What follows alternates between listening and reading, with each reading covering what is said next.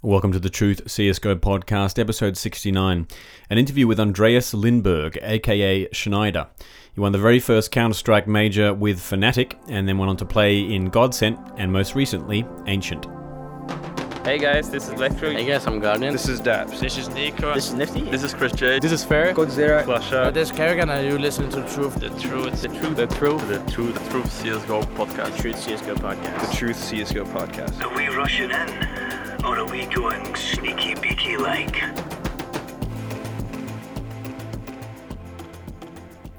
Before we get into this interview, we've just got some brief Counter Strike news to crack on with. CS Summit 4 was won last night by Vitality. They beat Liquid on Nuke and Overpass, netting themselves uh, about $65,000 in cash. ZywOo, the 18 year old who's been lauded as the next big French thing, got the MVP. This is very well deserved considering how tall he's standing, not only over the other players on his team, but basically over any other French player in the scene right now. If you didn't see his 4K on Inferno against ENCE in the semi final, get yourself on Reddit now. It's a bit of a shame for Liquid, who only just broke their curse of finishing in second place recently in uh, Sydney, where they got the trophy. And uh, I think the exciting thing about this is that for a while now, I've been looking at Vitality, uh, wondering whether they could perform the same way they've been performing against the top teams, and it seems like they can. Uh, other news, I guess, from this tournament is that we had a bit of a disastrous showing from Renegades. Uh, that's probably down to the fact that Gratisfaction, the New Zealand AWPer, could not get his visa in time. Apparently, he secured it now, but uh, Smooya was standing in. So perhaps these guys felt like they were treading water in practice until they got him back. I think perhaps this roster is a little more fragile than perhaps our bullishness post major was accounting for. DreamHack Tours happened uh, maybe a week ago now. This was won by mousesports in a grand final against Valiance. This was uh, in Train and Mirage. They beat a Vanguard in the playoffs and then beat Valiance 2 0 in the grand finals, while Valiance beat a very sluggish looking G2 in their semis when we talked about this tournament last episode. One of the exciting things to look out for was whether or not G2 had been practicing enough in their time off big tournaments. It appears that they have had not been. They were creamed by FaZe, I think, a few days later online. This is a fifty thousand dollar prize pool, or fifty thousand dollars that Mouse won. Sorry, I should say for their uh, for the victory. And this is the first big tournament they've won. Also. Since uh, the formation of this new team, Train is definitely looking like their best map, which isn't surprising because I think it's a good map for new teams because you can have a lot of autonomy on the different bomb sites. DreamHack Dallas is beginning in two days, and we've gone over the teams before. I'd say the favourites to take this out are probably Vitality at this point. They're looking very reinvigorated, or very invigorated, I should say. But the reinvigoration comes, I think, by way of North, because Valde, who is now in the driver's seat as the IGL, is uh, looking like he's steering this team in a good direction. FaZe actually, as I mentioned, looked better in the online matches over the past week since adding Neo, and Liquid should at least make playoffs. Um, and then you've got the always lurking Fnatic. I think the last team to look out for, if the interview with Get Right uh, is anything to go by, the Ninjas should be making the playoffs too. But I think Vitality probably might be on a bit of a flexing upwards trajectory. Now, in terms of roster moves, um, Gambit have put their lineup on hold until autumn in 2019. That's this year. uh, that's the Russian autumn, too. They cited psychological compatibility as being their primary concern for this roster. Um, these guys have been in limbo for quite some time. They haven't played a an official game, I don't think, since maybe March, perhaps, or maybe a bit earlier. Uh, the remaining players in this roster are Dosia, Mo, Mur, and dimasick. And the Gambit Youngsters, which is their sort of academy team, will apparently continue with Ax1Le as the stand in. Ax1Le, if you recall, was actually on Gambit for a little bit there. Gambit are ranked 58. It's a shame to see that these guys who took out the major only two short years ago in, in uh, Krakow have uh, come unstuck so hard. Uh, what else have we got? FaZe is being sued by uh, Tfue, who's some sort of streamer who I'd never heard about. Um, I think the big story here is that the this is one of the rumblings that uh, a new industry like esports eventually had to come to. They're looking to the older media industries for their standards, such as uh, talent agencies, acting agencies, literary agents, and stuff. I think the big story for casual viewers of Counter Strike is that this might be one of the things that sort of tears apart the bubble in Counter Strike somewhat. or the bubble in esports uh, entirely because as the players uh, catch up, as their demands catch up to the kind of crazy salaries they've been playing uh, with, I think um, some of the VC money might be drying up in the future.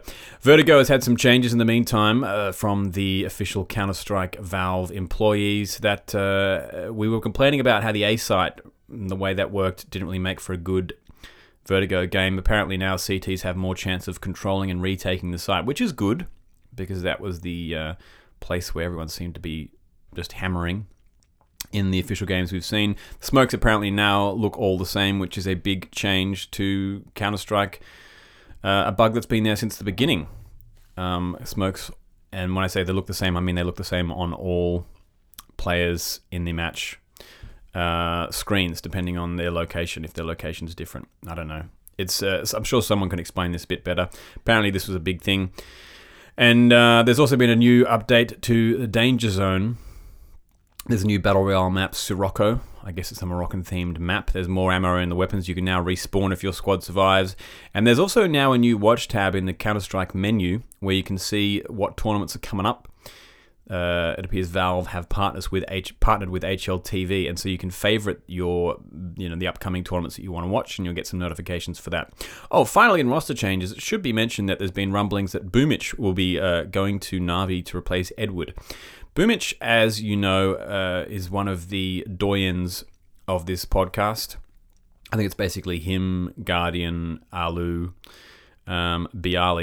Uh, and he's been doing great things as the IGL on Winstrike. So it could be that rather than replacing Edward, he's replacing Zeus, or perhaps Edward and Zeus will be taken out of the roster at the same time. Anyway, that's exciting. I would love to see him on a higher level team. Let's get on with this interview with znajder.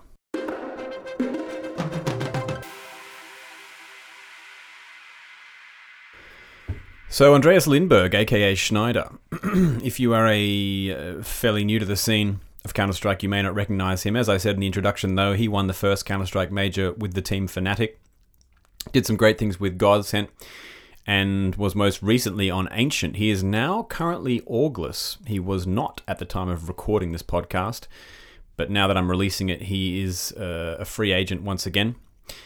Uh, I believe that was due to some shuffles with Disco Doplan uh, and plopski getting in Rusty B and Rusty and Freddie B. Now, I guess znajder really kind of piqued my interest in terms of talking to him when he released a TwitLonger uh, several months ago, where he detailed sort of some of the reasons from how he, or the reasons why he went from such heights in his career to I guess, being at the state now where essentially he was creating uh, an old organization with Pronax and perhaps now to being orgless. The TwitLonger I will link in the show notes, and some of the reasons he gave were depression and uh, accusations of doing drugs and health issues.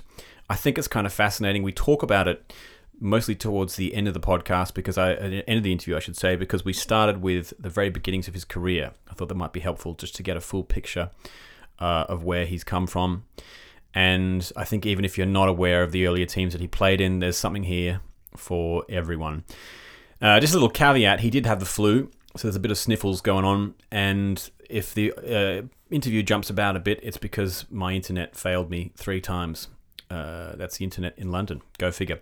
All right, here is Andreas Lindberg, aka znajder.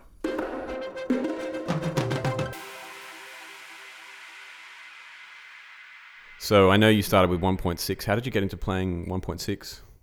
Mm, it was basically like first time I touched it was I had like two older brothers and one of them were playing CS and that's kind of the first interest I got in it. So we were playing like what's called Simpsons, the map. I was only playing that. We were trying to be the best fragger mm. out of us then. But then I did I took a break because I was playing a lot of sports when I was younger. But then I joined like a new school, and like four guys were playing CS, and there was one guy in in the class that was like the best in the city and whatever.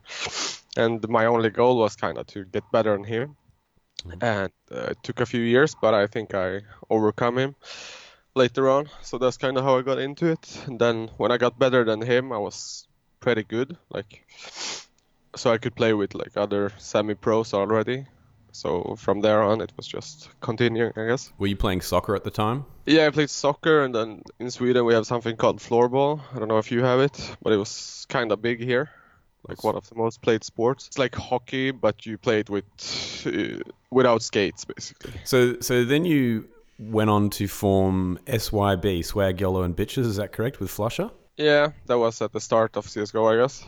How did you meet flusha? Uh, I think we've we've seen him like at a couple of LAN tournaments before. We didn't play together at first, but I think we just somehow ended up together because uh, basically at that point in CS:GO, everyone was kind of lost except the pros. The guys that already were pros in 1.6, they kind of kept together, and then it was us. So, I mean, I knew flusha from 1.6 as well. I knew he was kind of good, but not that good, of course. so it was like nothing more than that. We just ended up together. And were you guys friends, or were you just like we're both we're all good and we don't have anywhere to play, so let's play together? Uh, it's kind of the latter. Like we we didn't know each other that well, but so and we all just wanted to play in a team. That's usually how it goes in CS, except for when you already like when you have a name and stuff. Then it's kind of different. Right. Were your parents driving you around to LANs and that sort of thing? I usually had to find my own way in the beginning. My parents weren't really they weren't really positive or negative to me playing so much because I was living at home back then as well. And I was playing like 16 hours a day, I guess. Wow. Did they have expectations on you? uh, in CS or No, in life. Outside. What you were going to do with your life? Yeah, I mean, they're not like those uh, Asian parents pressure, but uh, of course I had like pressure to come out of the home and get a job or get an ed- education. But I I finished school like not or like until you're 19 basically. That school, I don't know what it's called in English. Um, So yeah, I don't know what that is. yeah, we we call it gymnasium. So I'm not sure Uh-huh. what the correct name is. And did you want to go pro at this point? Yeah, that was like I always wanted to go pro since like the last one and a half year in 1.6 because I realized I was really, really, really good. But in 1.6, you it was kind of impossible to get a chance in a pro team. It was mm. like only a few that got the chance, like Dennis, I think, and some other guys. Now, Swag, YOLO, and Bitches, which is obviously a really delicate name, uh, you guys were the first team to ever beat NIP in an official game in CSGO, is that correct? Yeah, pretty weird. Were those guys sort of legends to you then already? Yeah, of course. Like I, I mean, I, I've been a f0rest fanboy since I was maybe 12 years old, 13.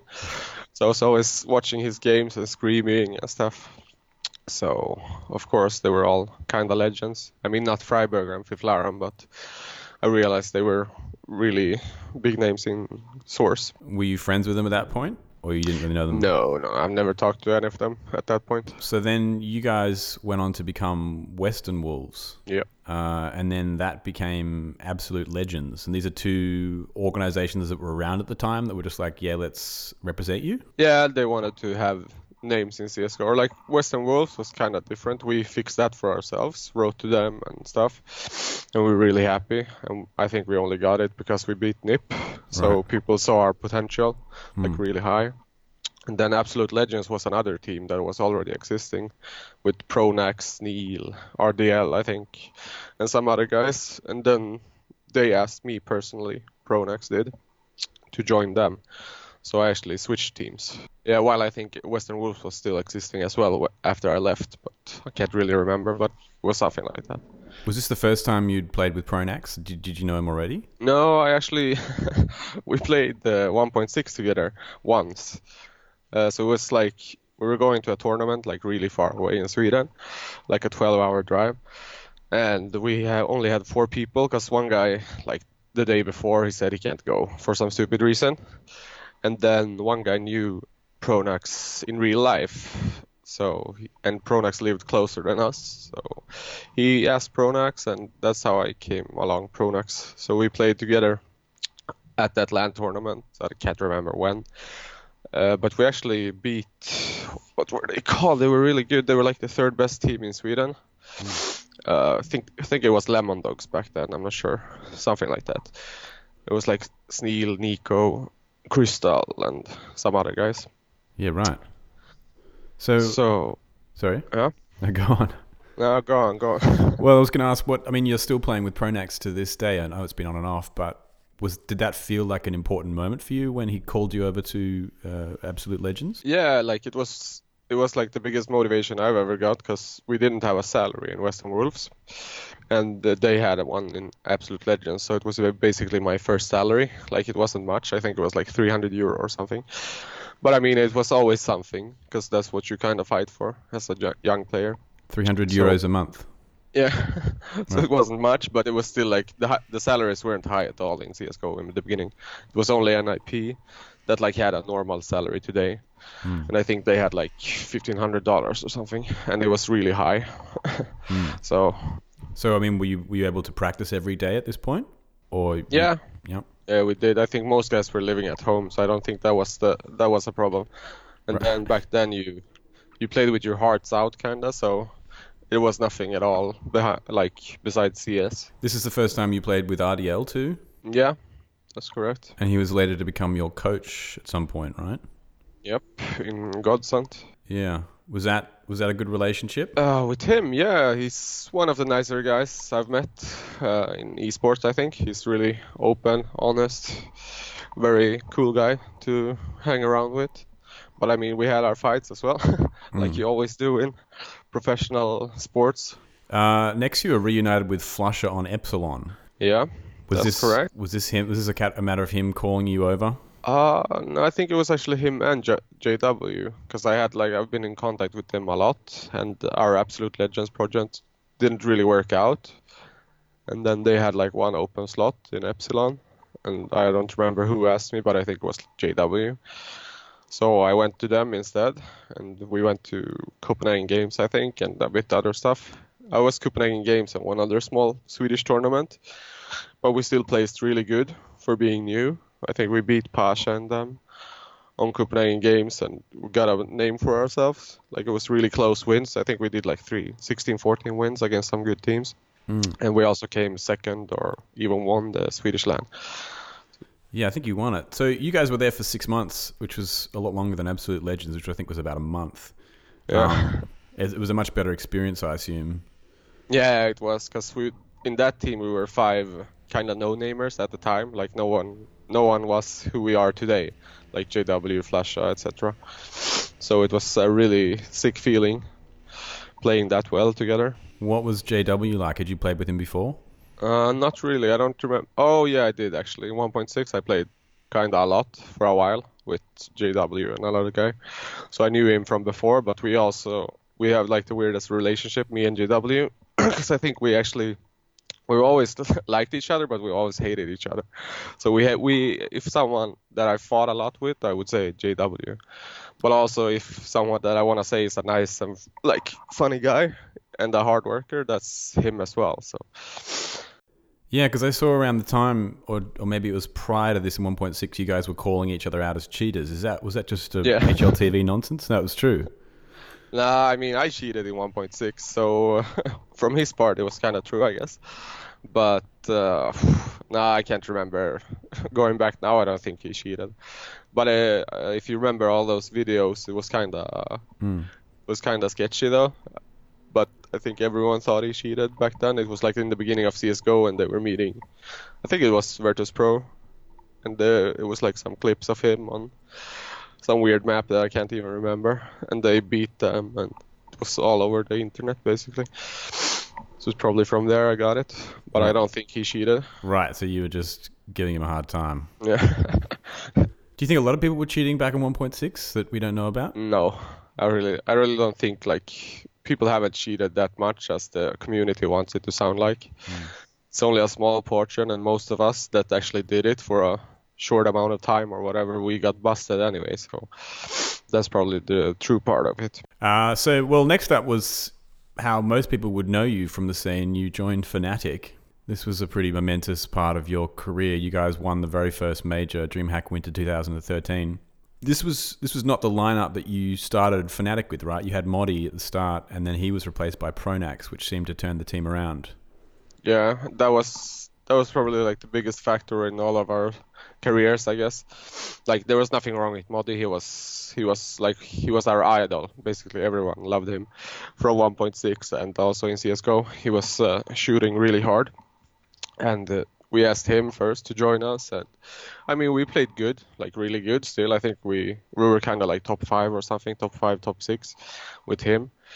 But I can't really remember why, but I think we all just felt that Pronax was a better fit for us because we were so new to the game still, even though we had like tremendous skill. We there were so many parts that we didn't know that Modi kind of couldn't teach us because he was like he was a better player than us and knew more, but he couldn't learn us what Pronax could like teach us faster, something like that. So in the end, we just went with Pronax, even though it was nothing wrong with modding. So it was like a matter of like Pronax being on your level, so you could kind of. It was all fresh to him as well, in a way. Uh, no, like Pronax were. He's been an in-game leader for we don't even know how long, and we we were four guys that are just insane at the game, but we have no real knowledge of team CS. Because like, if people actually watched our games when we beat a lot of good teams, we're kind of just running around. Could do the same stupid thing 15 rounds in a row, but it would work because we had the skill for it. Mm. But that's not really how you get consistently good, of course, and you would never see that in CS:GO today. Yeah. So it was basically just that he needed to teach us how to properly work the map as T and how to set up tactics and what to think about because Mm. we, we really had no clue at all. And how did it feel winning DreamHack Winter 2013? It, it- you guys were not the expected victors. I mean, you had a good run in terms of some good pair ups, and then you beat the number one team at the time. Yeah, it was it's still to this day it's one of the best memories in I guess all of our lives, especially mine since I haven't won as much as the other guys I won now. But it was it was just amazing uh, going there. Like we didn't have, of course we had expectations, but I don't think anyone would see themselves winning the first major like that. But we started so good and we practiced really hard for it, of course. I remember us practicing, it was very serious. Like, even compared to now, I think it's kind of hard to find that team chemistry where you just, all, all five just want to get better and better and better from each prac. Uh, so, like, half through the tournament, like when we made quit or like finished the group stage and we, I think we came first. And then we just knew that if we kept this up, we could go really far.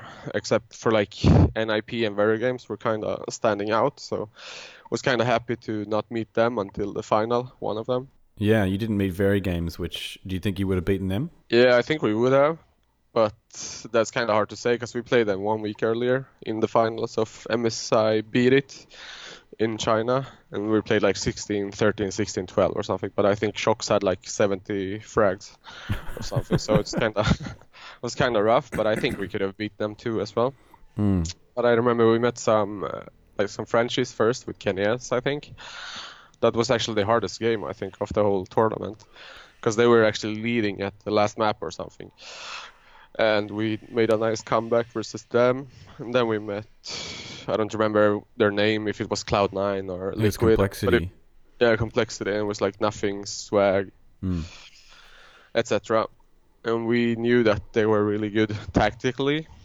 So if we played the slow versus them, it wouldn't be fun. So that's actually that's actually a funny game to think back of because what we did that game and it was like a semi-final, right, of the Mm. major. We just uh, watched some demos before and we said, okay, so we have to we have to get into their faces, guys, no matter what. So I think we're we were probably death matching half part of the game, and I think we wrecked them really hard. So the game plan worked, but still kind of YOLO. But that's also like that was our strongest point in our careers at that time because we were shooting so hard. So we didn't really need to think that much. And I mean, Pronax said yes to it, so it all worked out. I wanted to know what practice was like in, in those days because we hear a lot about Astralis and their sort of sports oriented, really heavily targeted practice. How did you guys practice? Did you just scrim or were you working on individual like parts at a time for like three hours? Um, uh, it was basically like with the team, it was scrimming. But at that time, like you were so young, and I think uh, maybe even everyone lived at home, so it's really different there because uh, your parents bring you food and whatnot. You know, you could always like get stuff from the fridge. It's a lot easier. So we like, I remember we were pl- probably playing like eight hours of team practice, like scrims and walkthrough, and then you also like you would instantly go after practice. You would play yourself or like even the whole team kind of together, but or at least like four guys, and you would play like FACEIT or whatever until you fall asleep, and then you do the same next day. So uh, the individual training, I think you got it so easily because you were always playing like Right. you were living and breathing CS, so your individual uh, peak was always like at the highest kind of because you were playing so much and that's kind of different from today i think even though nobody talks about it like a lot of pros like there's obviously a lot of money on it and some guys still play a lot but back then i think everyone played a lot and you could see it on the individual level i think people were hitting nastier shots back then than they do now except for some people You mean you think they don't practice as much? no, no, they don't. Like maybe once or twice a year for an important tournament, if they did like a big roster change or something, then people do it, but not in the same extent as now. I mean, like the older pros, maybe the new guys like Sivo and those guys. It's kind of new to them still, so I guess they they play a lot, I guess. But all other pros, I don't think we play as much. I don't think we need to play as much either because you can rely on so much other factors than just shooting hard. But it was completely different back then, I think. Can you explain to me why devilwalk pulled his pants down when he won the major? I actually haven't. Oh, wait. I think it was something like some big upvoted Reddit comment or something. Uh, like during that challenge or something, and then I think he just lost his uh, mind when we won. so Then you were kicked from Fnatic with devilwalk moving to coach, and this was for KRIMZ, right? yeah, Crimson Olaf. Crimson Olaf. Those guys went on to win two majors, and I know you've opened up before about how that felt. Uh, it Yeah, can't, I it mean- can't have been good. No, it was like watching back now. It's not really a big deal. Honestly, I deserve that kick a lot, but that's not what you think when it just happened and you're you're that like I was a completely different person back then than I am now. So like looking back at it, it was really logical because in the end of Fnatic, I was really, I know I was really good, but uh, my work ethic was kind of shit because I was running around thinking I'm better than, or like there's nothing I can do better right now. Like you know that kind of mindset. So I was always like saying if we started fighting and lo- losing games, I would say that me and flusha weren't doing mistakes. So you you other three guys need to look at yourself, stuff like that. So it's basically really toxic from time to time, even though I'm not a toxic guy. I've never been, but I realized that was like a really toxic mindset. So, uh, of course, there was no other option than uh, kicking me back then. So that's it. Sounds like arrogance, right? Yeah, kind of arrogance. And arrogance, uh, I've heard, is, is sort of predicated on fear. So if you're afraid of admitting something about yourself, some sort of truth, then it projects itself as arrogance, so to push people away. Yeah, I mean, it could be, but I don't think uh, it wasn't like that. But I, I really, I know what you mean. But I don't think it was like that at that time. It was just pure arrogance. you weren't afraid So- of, of, of, of being found out. No, no, no, no. 'cause so I remember I was playing so good like every game. It's easy to think like, and we just won the major and stuff like that. Uh, so it was kind of hard to look at yourself as stuff you could do better. Well, well, if you look at your teammates, like how come, for instance, you were doing that and maybe JW or flusha weren't? Uh, I don't know actually. Uh, it's kind of weird how it became like that, and it's kind of like I can't even explain it today because it's so far away from the person I am today. Like there's always stuff you need to work on, Hmm. always. But I don't know. Always been that kind of guy because I was really good in sports as well, like really really good at floorball, for example. Uh, and as soon as I get like really confident, let's say I have like 10 good games in a row, uh, it's kind of easy to get like that. Like it wouldn't happen today, but back then I was that kind of guy that I would like motivate motivate me like by saying that I'm the best, I'm the best, and whatnot, all the time. It sounds like you hadn't had any failures in life until up until that point. Like it had just been No, no, that's actually true. It was just like that. Like I was always getting in the best team, or well, like in the best part of the team when I was playing real sports and stuff like that. Uh, I always had a lot of talent, but I was also working hard because I don't know, I just loved it. So hmm. it was nothing more than that. And then kind of after Fnatic, everything came at once. So I didn't really have a setback in my life, kind of. So it was kind of easy to be confident because everything was always going my way, hmm. like with relationships or yeah, basically everything that was important to me. So this is why it was such a big thing for you at the time because it was like the first sort of thing that didn't go right. Yeah, no, it was kind of weird. Like back then, I I really couldn't see why I was kicked, but looking back at back at it, uh, I would have kicked me. So it's kind of simple. Next up was Flipside. This is their second Swedish Swedish squad, um, and you guys were picked up by Property after that. This only lasted about six months. In their statement, they said you just guys you guys just had poor results, but you and JW seemed to be doing all right, and it seemed to start better than it ended. What happened there? I don't know. Like that that part of my career is kind of so weird, and uh, it's not really much to say because uh, it's kind of obvious right now. I already said it myself. At that time i after Fnatic, I was caught doing drugs in Sweden, so I had uh, a lot of problems uh, for a short time. I mean, I, did, I wasn't a drug addict or anything, but I was partying after Fnatic and got caught. So I had like visa issues, or not visa issues, but I knew that I had to get a visa uh, to go legally to the US, and it was kind of hard to get. And uh, like that whole part, I think it was like two years of my career, like Flipside, 2017 and stuff. I had to say no to so many offers. I think uh, after Fnac, I had like NIP wanted to trial me. I had a offer from mousesports to get a contract there, and also some other big names. And it was also like at my peak, so who knows what it would have looked like back then if I could have said yes to them. But I would kind of had to float around, like in teams like Flipside and shit, mm. just because I couldn't say yes to teams that I really wanted to join because of the visa issues. So I can't really recall much from that period more than that I wasn't feeling so good. Like even though I was good individually, I uh, had to like stay with really bad teams. What sort of drugs were you doing, and who caught you? Uh, so I was hanging out with the like not so good people, and it was like nothing more. I just did weed kinda and some like antidepressant pills. Uh, so it was nothing special. Like it wasn't any hardcore stuff. And like getting caught, it was like hanging out with the wrong people. So they had probably had the cops on them or something. So it's nothing more than that. Uh, but it was like it's really blown up because people don't really talk about drugs because most people like sit at home and they expect like computer geeks not in a bad way but people that play computer all day. And in relationship to drugs it sounded worse than it was because I, I didn't really do it a lot not at all but it was so new to everyone so it kind of sounded like i was some badass criminal that didn't give a fuck but of course i did so it really destroyed my life kind of getting caught but also like it got fixed in the end so it's fine. Refresh helped me get a 10 year visa to the us and other stuff so it's now it's no problem anymore but it's kind of weird because you, you don't know if you missed your peak.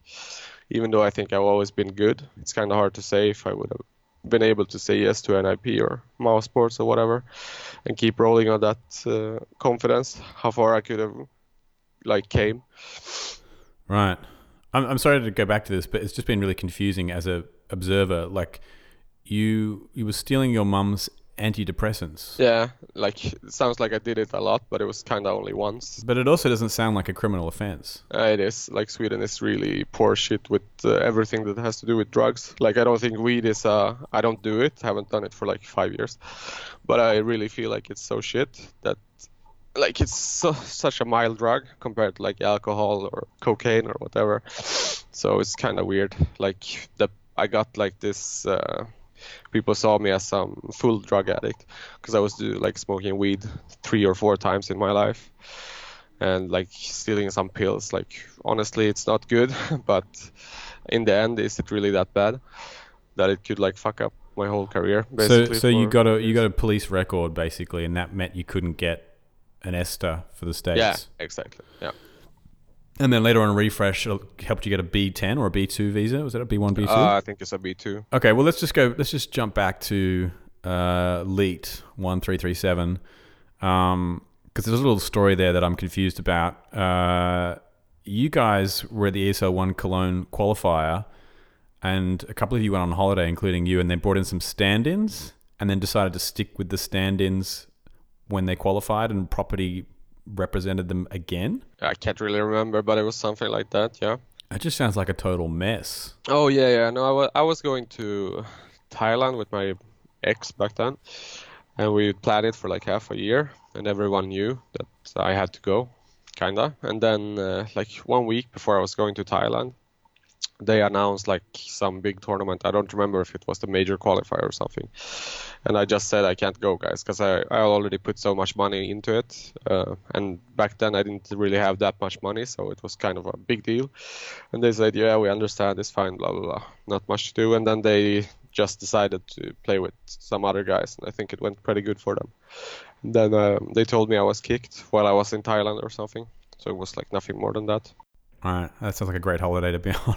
Yeah, I've always been really unlucky with that, all those timings and stuff. so then you had this opportunity to join Dignitas as the only non-Norwegian player. That was with Pimp, Kjaerbye, aizy, Nico, and MSL. A Danish player, you mean? Yeah. A Danish player, sorry. um, and that lasted a month as well. Yeah. I think you can guess why. So is- basically, it was one of those offers that are really good, Hmm. and I know I played really good with them.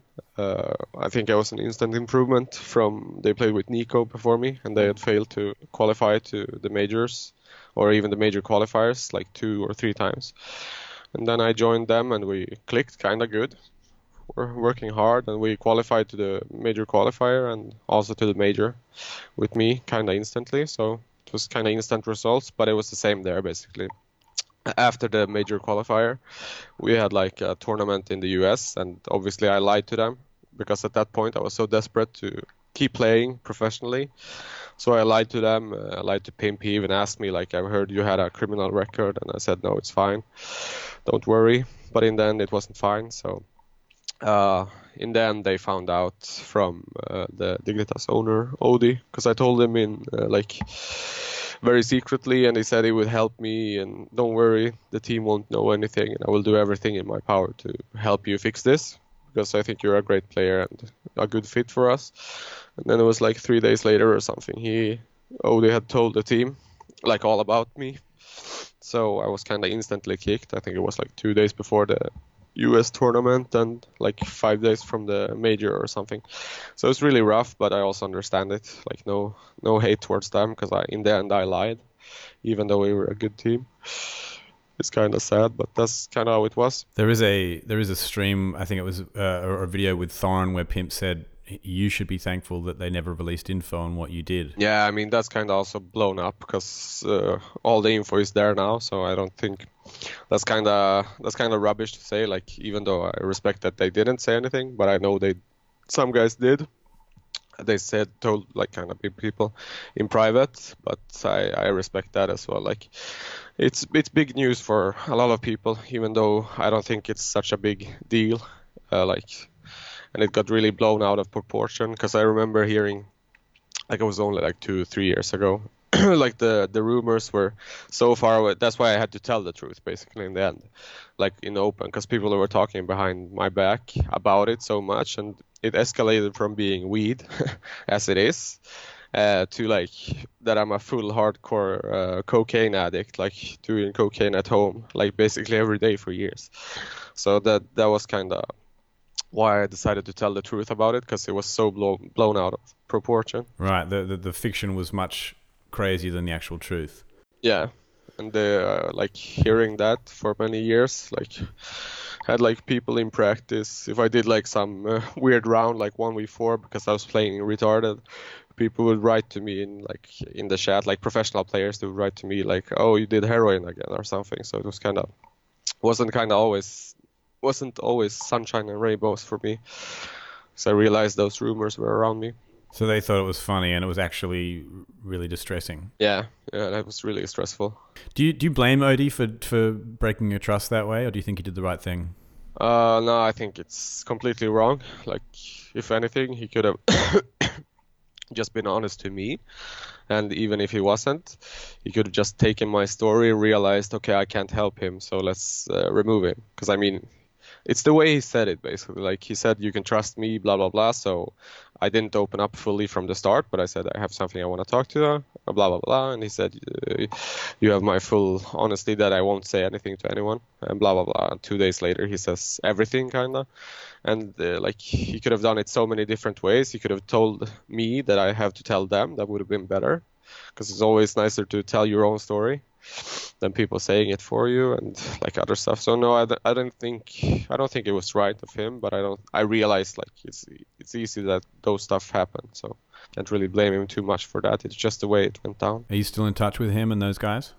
With Odee, no, no, no, no, no. Uh, he do- he doesn't really like me. We had a really big fight. I even had to bring a lawyer against him. So it was kind of funny. I don't know how much I can share, but it was kind of funny because I had to get my lawyer to get some of my money that I won with Dignitas and also the salaries because he wanted to uh, get me to sign a paper uh, where I accept that I get absolutely zero of anything. And that's kind of messed up, of course. So I wasn't having that, and I was lucky to have like a lawyer friend in London.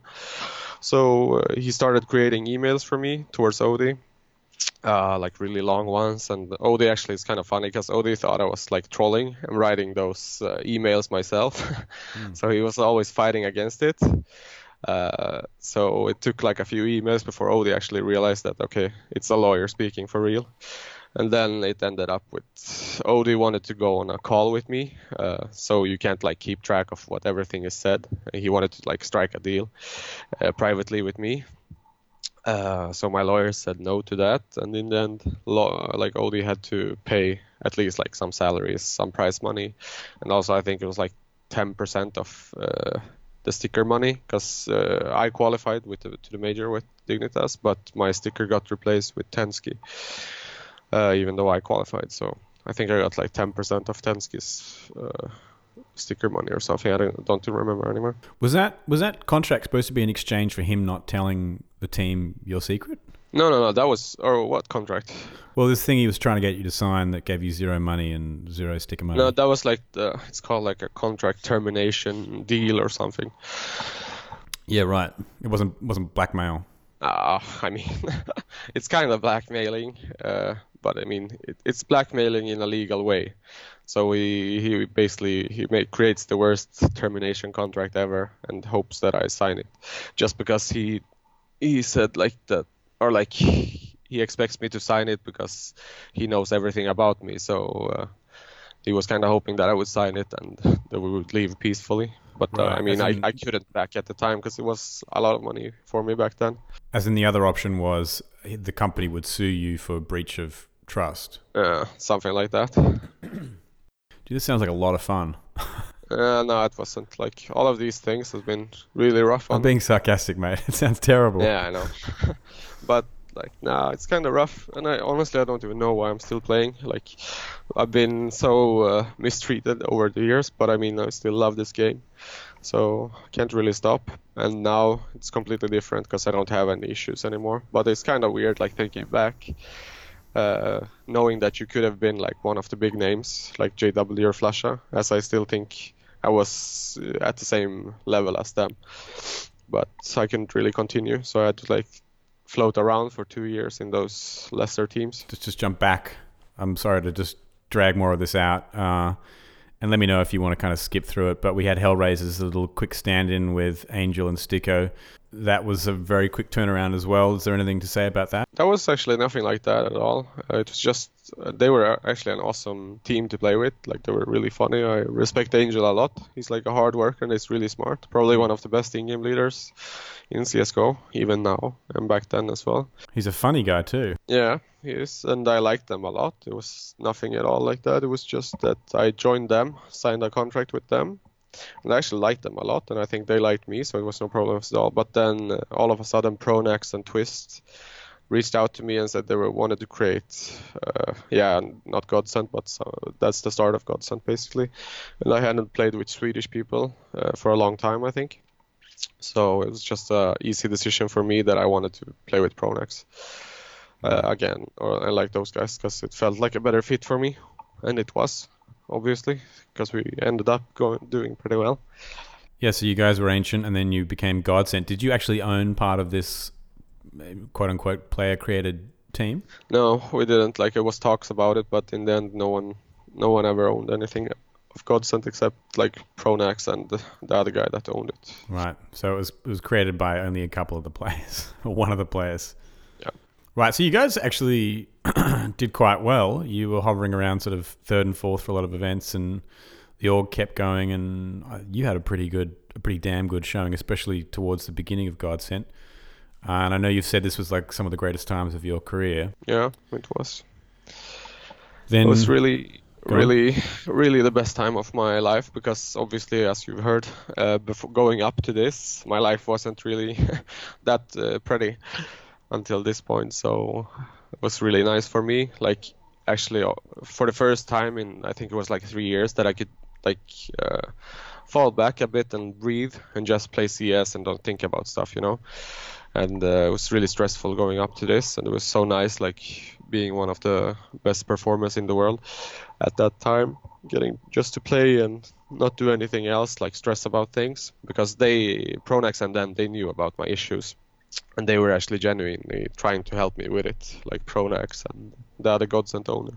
So it was really nice like i got the help that i needed at the same time that i was playing uh, for a good team. Um, at the time, you said you were diagnosed at some point here with high blood pressure from by doctors, and you had insomnia and stress. Yeah, that was that was at the end of the first Godsent iteration, kinda like because uh, more and more pressure, like we were getting better and better, and also like there was becoming more pressure on me getting my visa because in the beginning of Godsent we had an offer to go to Immortals, I think, uh, and then you obviously had to live in the U.S. and my visa wasn't ready so the team were kind of disappointed back then because Immortals is a really sick organization with good people behind it. But they said no to Immortals because of me. So I obviously started feeling a lot of pressure because of it. Like I realized that if I was in their seat, I would have wanted to join Immortals as well back then.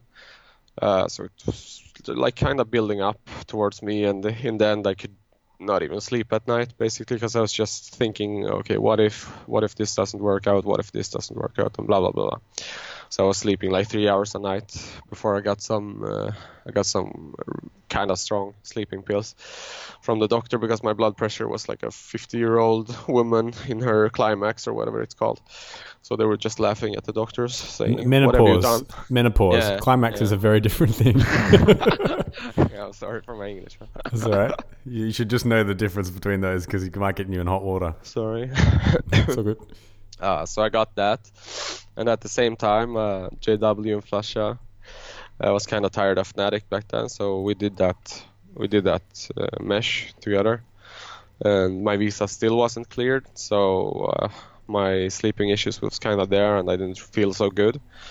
I was just kind of having my fingers crossed that it would work out, and it did, but it's still very stressful because you don't know if it's gonna work out. So I was playing really shit with the first tournament. I was like, I think I played like some of the best CS I've ever played uh, before we did this this Godsent swap.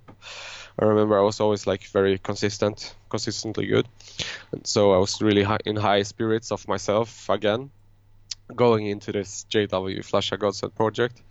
But I remember I these sleeping pills were so strong, but I still took them. Like I said, I didn't think at that time you don't really know. It's kind of it takes a while to pinpoint. Okay, what's what's making me not uh, perform as good as usual? And the first thing i like uh, put my finger on wasn't the medicine. Uh, so I told myself that I was really nervous because of this big project, and uh, I just have to relax and stuff. But in the end, it was kind of obvious those sleeping pills really messed me up. Like even the day after, so I was taking them at tournaments, and like the day after, I would be my body would be really weird. Like I would feel like not hangover, like kind of hungover, kind of my blood pressure was kind of weird and stuff. So it was just really weird. Uh, so I was playing really shit. I think it was two or three tournaments, and it's kind of sad because it was the beginning with them, and they had really high high expectations that we didn't reach. So at the point when I stopped taking them, I got instantly better again. I think it was at the minor or up tournament before the minor. I started playing well again, and then at the minor I played really good, uh, and also at the major qualifier.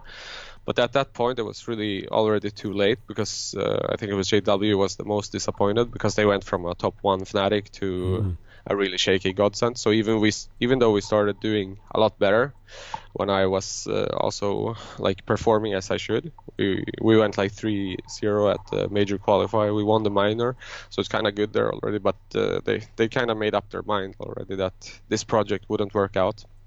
So it was kind of sad. And then like from there on, it my career has been kind of shit again. So I didn't really get to get to enjoy enjoy the good stuff while it lasted that long. So from there, I mean, uh, the the organization said that you wanted to try something new for your career. Was that the case towards the end of this lineup? Do you mean the JW? Well, no. When you guys flipped back to, well, at least you got in Twist and Disco Doplan, uh, and then got rid of uh, the ex Fnatic players. After this point, I mean, you guys tried tried to go on for a bit longer. I- From my memory, I think you had a really. I remember this game in the PGL Krakow Major against Immortals that was just like a horrific comeback from them. Yeah. Uh, that must have been pretty demoralizing. Was that part of the sort of nail in the coffin? You did, you still had the E League Major. Uh, Yeah. No, no, that, that was like that team just didn't work out. Can't really explain why. We had really high hopes, even though JW and Flusha left. We had really high hopes all the time. I remember. We brought back Twist, brought back Lekro, but it was it just wasn't the same anymore, sadly. So it's kind of like one of I know, I talked to Pronax about it as well. It's like one of our biggest regrets in our careers. It's uh, actually doing this uh, project with Flusha and JW and KRIMZ because it uh, turned out to be so bad because no one was re- really ready for this project mentally because all it took was kind of two failed tournaments and people had already given up. But i also like i realized it's not, not that uncommon because they were coming from tournament tournament win from tournament win you know? Hmm. And then all of a sudden struggling. So i can't blame them either but it's kind of it was kind of shitty for us because we built godsent to something really really great from nothing. Yeah. and we we gave that up because we believed so much in those three players. Uh, so it's kind of kind of a shit show, and uh, in the end, like it's one of our biggest regrets because who knows how uh, how far we would have come with like the the first Godsent iteration. Yeah, you'd already come so far. Yeah, Well, Dennis was benched later on, um, about the same time as when you decided to get out, and he said there was no structure, discipline, or team play at that point. Was that the case? oh yeah, I was kind of like everything, a bit of everything there. Just I think everyone knew it wasn't working out. I think me and Twist were fighting a lot. or Twist was kind of against me, so he was always pinpointing my mistakes and uh, like he made it too much. And we've also talked about it, like him and me, because we're really good friends still. But it was like part of that, so he made me really uncomfortable. So I didn't really put in the hours anymore because I kind of like when you're in such a te- bad team environment, it gets really stressful and you somehow end up not playing as much as you should. So I wasn't playing up to my level. Uh, so it was kind of fair that I got kicked, but in the end, like nothing in that team worked out. It was kind of gonna tell a funny story about it because Yeah. we had like before the end there, we had to have like an open team meeting with our uh, like some one of the owners, and it was so funny because we had to say two people that we don't want to continue playing with. so that's kind of weird in the Wow. in the start. Never been through that, and I don't think it's a good idea. But Yeah, anyway, sounds kind of dysfunctional. yeah anyway we did it because I, I think the leaders they were expecting like this kind of the same results you know? Uh, people would vote for for example me and uh, dennis like that everyone would vote for me and dennis. But the case was kind of funny because i think everyone voted like one player and then a different player. So in the end everyone wanted to kick everyone. So it was kind of funny. So even though me and uh, i got kicked and dennis also got benched or something in the end there were three guys left that also uh, all of them wanted to kick one of those guys that were left. That, was, that was one of the weirdest moments in my uh, career that i've ever seen. Everyone hated everyone. yeah kinda. Jeez. yeah, so it's kind of obvious that their next project would fail as well. I mean they were kind of decent but it was overall not good Well, the next the next recorded team for you was Singularity, and I think you practiced with them for a couple of weeks, but only actually played with them officially for a few days. yeah Uh, you said you were put in some really supportive slash bitch positions. Yeah, no, that that that team was so weird because I my motivation was so high. I remember I was playing CS from the moment I woke up to the moment I fell asleep again, like when I was 20 years old again. And it was it was actually going good for us in practice. But uh, we were playing good and it was decent. But in the end, it just was so weird because I remember Barbar was the one taking me in. And he said like, uh, "I need this from you. I need like full motivational, like going motivational speaker and always being uh, motivated and pushing and stuff." And uh, if people know me, I'm not really, I'm not a toxic guy at all. I'm kind of positive and funny but I'm also not the guy hyping people up that much, you know. So I was kind of going out of my comfort zone because I thought that was what they really desperately needed, you know, be having a guy that's like too positive. So I think I, I wasn't like being my normal self, and I think some guy got stressed out because I was because I was always so. Uh, I just uh, like wanted to improve too fast, you know. In the end, I guess, uh, some guy felt that I wasn't a good fit, even though we were playing good. And like three days earlier, from the removal of me, they said like it's uh, this is a perfect fit or something. So it was just it was just really weird to be honest. But uh, looking back, I guess I got removed because I was uh, like in too high spirit, even from me, because I'm re- really a shield guy. It sounds like um one of those dodgy answers at a job interview where they're like, "What are your what are your faults?" And you say, "I'm too enthusiastic." You know, I'm, I'm a Yeah, but I mean, I, I think it came to a point where it didn't even feel like not good, you know. yeah. so it just got weird or something. Uh, I don't really know why I got kicked, but that's that's my guess at least, because I wasn't performing bad. It was probably just some communication part. No, then you were on Euronics for about four months. This was a German team. You guys had some sort of okay results, or at least your performances seemed to be pretty good. Then were you excited to be a part of that?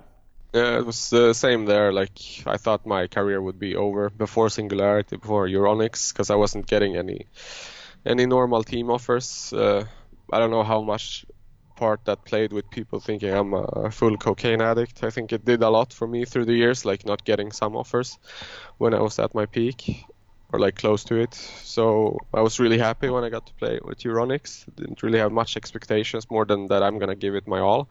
So it was the same there. I was playing CS from the from the start of the day till the end of the day all the time. And I think we were kind of decent. Like it was nice, but also like we didn't really get that far, I guess. But I feel like my individual level was really high. Uh, also there, so unlucky. I was playing some of the best Counter Strike again. Like I was building it up, my own game.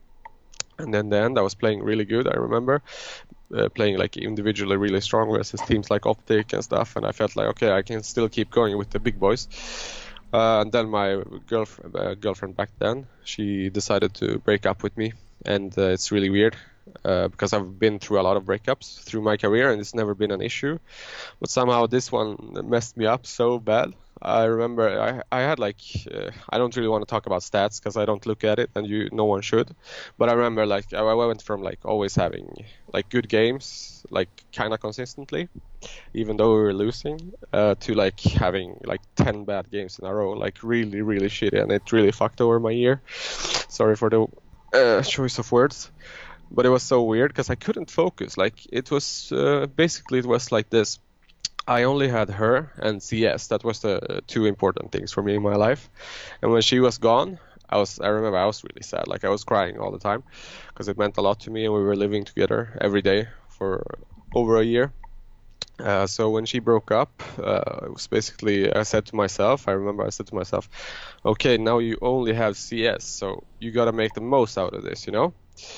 Uh, so it, it just got like a mental block for me because I kept telling myself that CS is all you got now. Okay, you gotta do everything, and then I started like I, I was blocking myself, so I couldn't even play CS because uh, it just got into some weird mindset, and it took a while to get out of it. But I was playing really good at the end of uh, Euronics again, but still like it it messed up like a one month and a half for me. It's amazing that you would say you lose one of the things that's in your life, and instead of saying I need more things in my life, you say, "All right, I just have to focus on Counter Strike now." Yeah, no, like CS is always like the biggest part of my life. So, and uh, it's not like you want to find love when you just lose your what you think is your big true love. You know. Were you close to your family? Yeah, I'm always close with my family, so they obviously mean a lot to me. But it's not, they they weren't really, really. I know I'm not gonna lose them or anything, so I don't really name them when I say stuff that mean a lot to me. But obviously they do. What about close friends? Uh, yeah, I mean I have friends, but I I uh, I decided to leave the city that I was like doing. Now it sounds like I did drugs a lot, but I didn't. But it was still drugs in that city because it was a small, shitty city, and people didn't have anything to do besides doing drugs, kind of. So I decided kind of early, when I got caught doing drugs, uh, that I wanted to leave the city to another city and focus on CS. So my parents were working in another city, and then uh, I, I just ended up changing city basically. So I live like 15 minutes away from that bad town, kind of. But I still have like friends there and friends a bit every everywhere here and there in Sweden. But I don't really hang out with people a lot. I just I just want to focus on CS, even though it's not really going well. Let's just jump around a bit again here. So, how long did you have uh, after Euronics before Pronax got in touch about Ancient, or did you get in touch with him? How did this happen again, the reforming of this team? Uh, so we had like some contact, even in Euronics, like nothing snaky at all, but we were just talking about Godsend and uh, old memories. And he said that in uh, in three months, like I will try to maybe create uh, something like Ancient again or something. It was basically just like that. And then my contract was ending with Euronics, and he wanted to play with me again, and I wanted to play with him. And we just reached out to some Swedish talents, kind of, and that's how it all started. Do you do you think he gets a bad rep? Because he a, a, any mention of Pronax uh, anywhere on the internet these days, he just gets shat on as a bad fragger or a beta. You think that's justified? Uh, no, no, not justified at all. Like it's one of the best guys in esport that I've ever met. Like you can fight with him, but uh, you'll be friends with him instantly after because all you need to do is talk to him, you know. And it, it's not a lot of those guys in esports that I know that are so easy to deal with, you know, because uh, a lot of pros, I'm not gonna name anyone out, have different problems like um, mentally or like as a person so for an example something that i had to come across with a lot is people with really high egos like i was before and if you start a fight with them uh, they won't uh, they won't let it go you know even though you'll keep playing together the next time something comes up he'll remember that even though it was like two months ago so uh, and you don't really have to deal with that that much in regular life, but in CS people are really weird because no offense to anyone, but most people haven't really been outside getting real friends and real connections. You know, it's only been CS, so they don't really know the part of like forgiving, learning, and letting go. You know. Uh, back to Pronax, uh, amazing guy, really good leader. Uh, he's really good at bringing the most out of uh, like people. That's his biggest strength, I think. Like even if he isn't fragging that much, much of it is because he's always jumping for someone and he's always taking the worst roles, kinda. So uh, overall, I have nothing bad to say about him. Actually, only positive things, and mostly because he's so easy to talk to. And like even if you start fighting with him, you know you'll get it solved because all you need to do is talk. And with other guys, if you even if you talk to them afterwards, they'll still have uh, like some weird thought about you, but they won't say it, but you will feel it. And that's also like really toxic. Well, you're the we've had two results for ancient recorded anyway uh, for the IEM Sydney qualifiers and then the Loot Bet series. How uh, how do you think the team's been going thus far? Uh, well, honestly, not good. Uh, I think we all expected to be a lot better than we were, or, or like than we are today.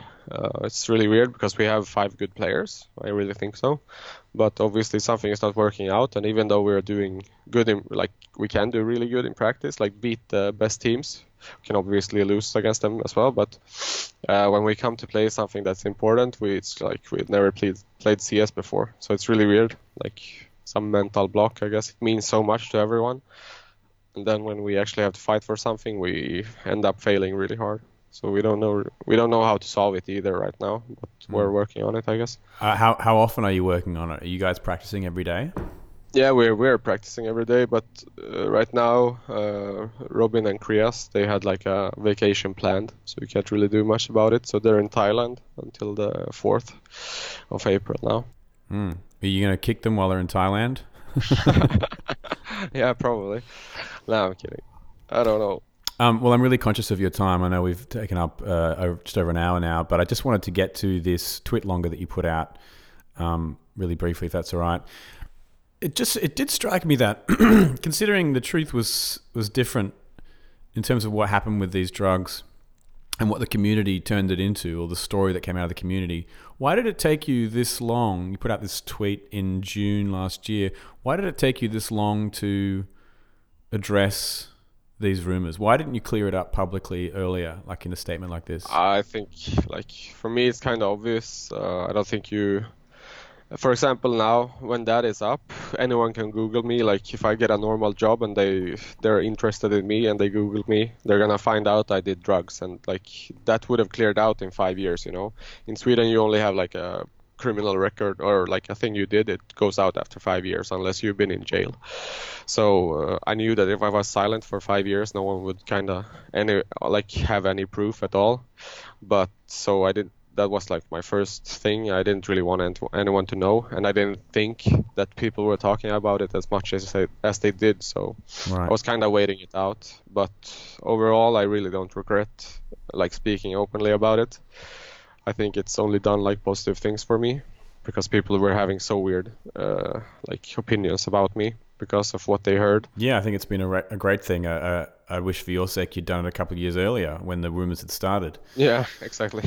but that's easy to say though. Like Of it, course. it was a really big decision, big big decision. Like saying it in public. Hmm. Hindsight's twenty twenty. Yeah. One of the things you said was that you mentioned uh, uh, you had you were battling a disease. Is this a thyroid disease?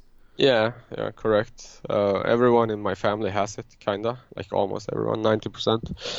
Uh, no one really told me until it was like too late. So I was like always feeling shit. Like people that have has it, they know how bad it can get.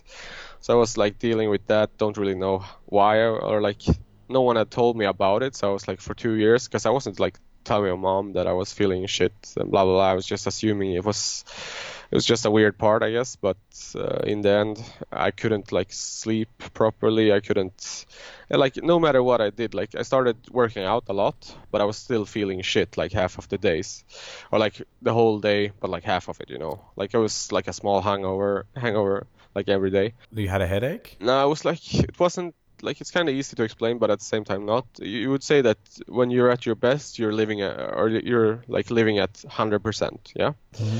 that's when you feel normal, everything is fine, like body wise and stuff. But when you have this thyroid disease, it's like you're going at 60%. You know, so it's not like it will end your life, but also you want to be at 100%. Like you kind of everyone should be. So when you have a thyroid disease and you don't do anything for it, it's like going on low battery. Like you're still going, but something is wrong and you can't do much about it unless you take medicine. And you're taking medicine now. Yeah, I have to take it every day for the rest of my life now, and it really it changed my life a lot. Uh, so I'm back to normal again. And your parents? Why didn't your parents tell you that they all had this disease? Yeah, it's kind of weird that they didn't. So I was like talking to my mother. We have like deep contact. So I was talking to her, saying I, I don't really feel so good. Like no matter what I do, I eat I eat properly. I work out a lot. I still feel like a zombie. And she was like, oh.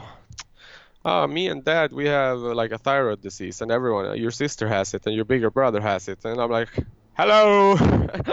so it's really weird. And I was like, why? Why can't anyone tell me? So, oh, and they said like, okay, you probably have it too. And then we went to the doctor, and my uh, like uh, my values were like in the range of having it. So, so uh, I had to like buy medicine for it, and it instantly changed my life. I think it took like two days or something on the medicine, and I was like back to how a normal life should feel. Hmm. Oh, congratulations. Yeah, thanks. Um, one of the things that you said was that um, in your statement, you wish you'd been a guy who just prioritized yourself instead in some of these teams that you were playing in. I fully believe that as well to this day because I feel like I have a lot of skill that usually doesn't get used, and it's basically been a lot why I always uh, gave my roles away is because I had these visa issues and I was so afraid that like I wanted to play no matter what, and I was so afraid that uh, if I don't do this, I will get removed to like from for someone else. So I was always giving up my spots if people wanted to play what I really wanted to play. It was fine because in the end I was so happy to even play CS with all my issues, you know. So, but like if I if I didn't have these visa issues and I could like keep my confidence going, saying no, I want to play this this thing, like it does a lot for a player when he gets the roles that he can excel at, and like the other way, you know. Hmm. So no one really knows, and I don't really know how far I would have come if I could just have gotten my roles more often. Well, you you hit. It sounds like you hit rock bottom around about there. You said you were mostly unemployed for seven months. You're owed money by a famous esports brand. You were looking at selling your car to afford rent, and you suggested that you were suicidal. Yeah. How did you pull yourself out of this? Uh, yeah, that's kind of dark to talk about. It's kind of hard, like, because all these stressful events, they were going on for so long, so it was kind of, what do you say, inevitable that uh, I would start feeling kind of suicidal. But it was really weird. Uh, like, all of a sudden, your mindset is kind of broken. Like, no matter how you try to turn the day around, you always end up saying like it would be easier if you, if you just uh, snapped out and killed yourself. Like it's uh, it's no good way to talk about it except in Swedish, so it's gonna sound harder than it is uh, to talk about. But that's basically your mindset when you get to that part. is always it's always in the end. You'll you'll be just just like okay, I've done everything in my power. Uh, somehow I seem to be a guy that uh, always end up on the on the worst end of the deal. So it would just be easier to uh, yeah kill yourself. And it's basically been like that a few times, but uh, it usually comes and goes. Uh, when it gets like real dark, like I can still have bad days, but I've realized that everyone has bad days. You don't have to be suicidal to to like have a bad day, and I think that's uh, that's the most positive thing that I've, I've learned so far is that like everyone has bad days. You just have to deal with them. Uh, the world doesn't end unless you want it to. How did you learn this? How have you been dealing with it? Well, ah, I don't even know honestly.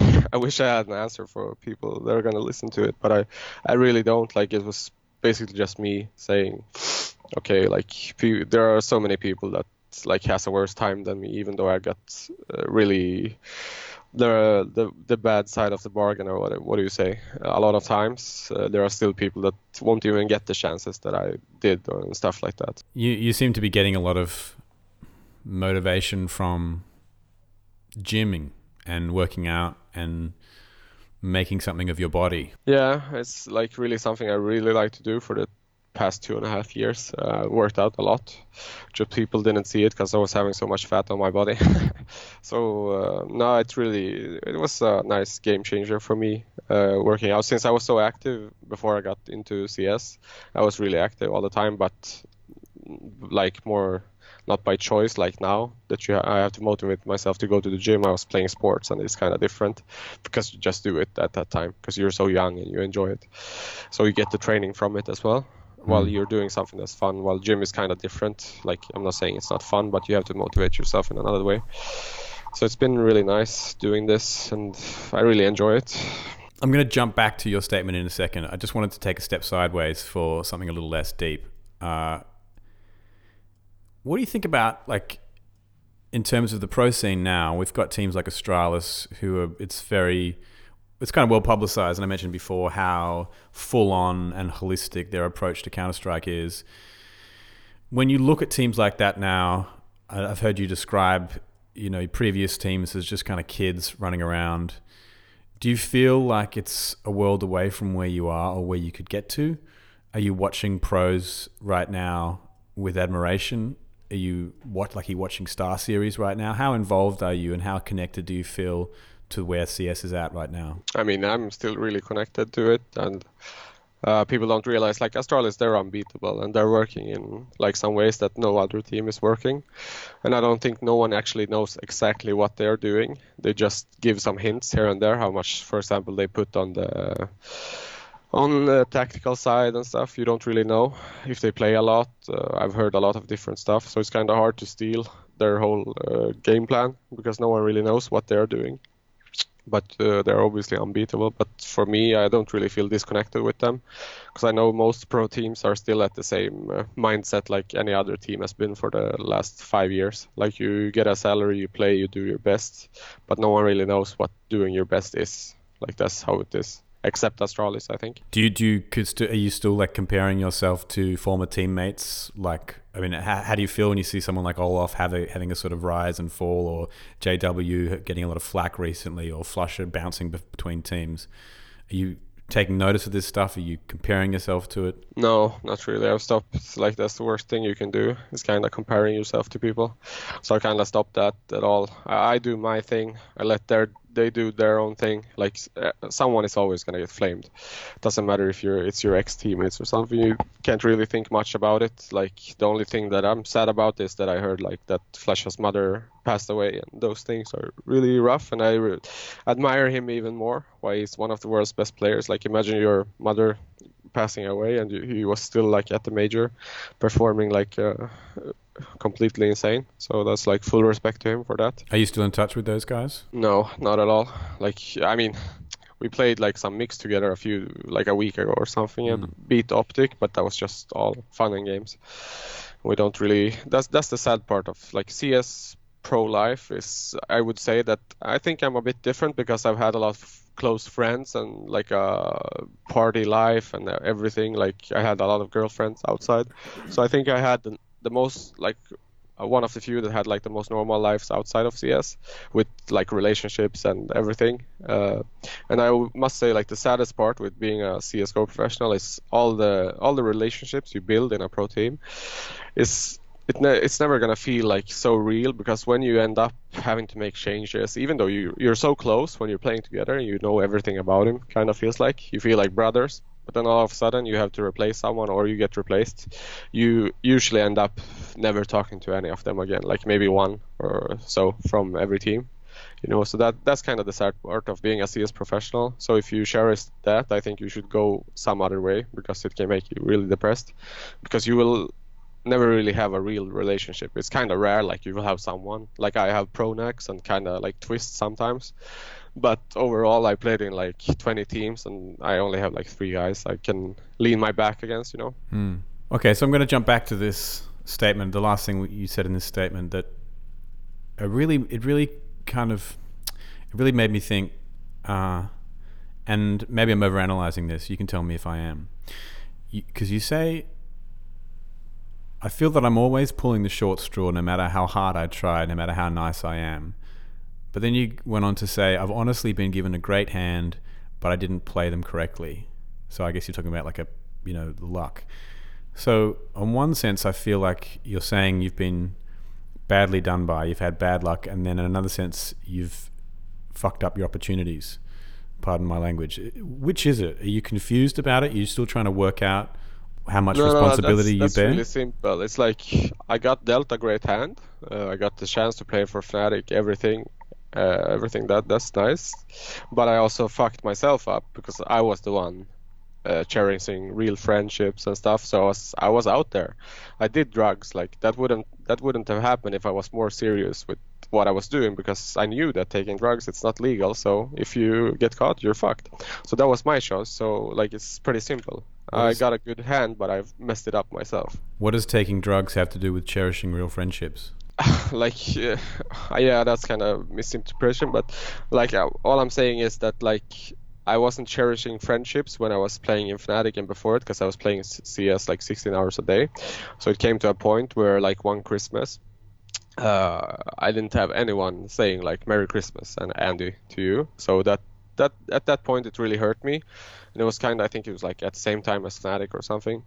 And it really hurt me because i was a guy with like a lot of close friends before cs so i got back to like cherishing friendships kind of so i fought myself with, or like got in contact with some friends and some not so close and whatever. So that's kind of the, it's kind of hard to explain but at, at one point in my cs professional career, career i had no real life friends anymore if you get what i mean I totally get what you mean. That's that's awesome. I'm glad to hear that you are. I mean, it sounds like a demon that you faced, right? Of realizing that you need people. You really do. Yeah, but you don't really cherish it because you think they'll stay there forever, even if you don't talk. And like that's not how uh, any friendly relationship work. Like you have to keep them alive, kinda. Hmm. How are you? Is that one way you're facing your demons now by constantly connecting with friends and family? Yeah, I mean, uh, my family I hang out with a lot, and then I have like the closest ones. We play like World of Warcraft together and stuff. Even if we don't hang out in real life anymore, we still we still keep in contact somehow. The ones I care the most about, and I also realized like uh, you only need a few close ones. You don't need like 20 friends. It really doesn't matter. What do you want now for the next five years? Five years, that's kind of hard. Uh, uh, oh, that's rough. I just want to get going in CS, uh, see how far it goes. Uh, if it doesn't go any further, like if it keeps being like up and down like it's been, I'm probably gonna give it up and study to like some IT thingy because I really like computers still. Working with it would be nice. So we'll see. So in five years, I want to be happy. Want to have a good girlfriend, good friends, uh, probably a nicer car. That's kind of my goals. Just uh, like my own go- goal, like I only put it a year ahead. So this year's goal is uh, like either it goes with CS or it doesn't. So then it's time to move on. I really don't want to be that guy that stays until my 30s and plays CS if it's not really going as good as it should be. Like you're getting a lot of money out of it. Then I can continue. How then it doesn't matter like the age. But if if I keep struggling, I don't see myself being uh, like 26, 27, jumping from team to team, not knowing uh, how long I will have this kind of salary and whatnot. It's really stressful, like being in that situation, like when you don't really know what's coming next. Well, I wish you all the very best. It's been a total honor speaking to you. Did you have any any last words you wanted to add, or any other questions? No, not really. Wish everyone a nice day.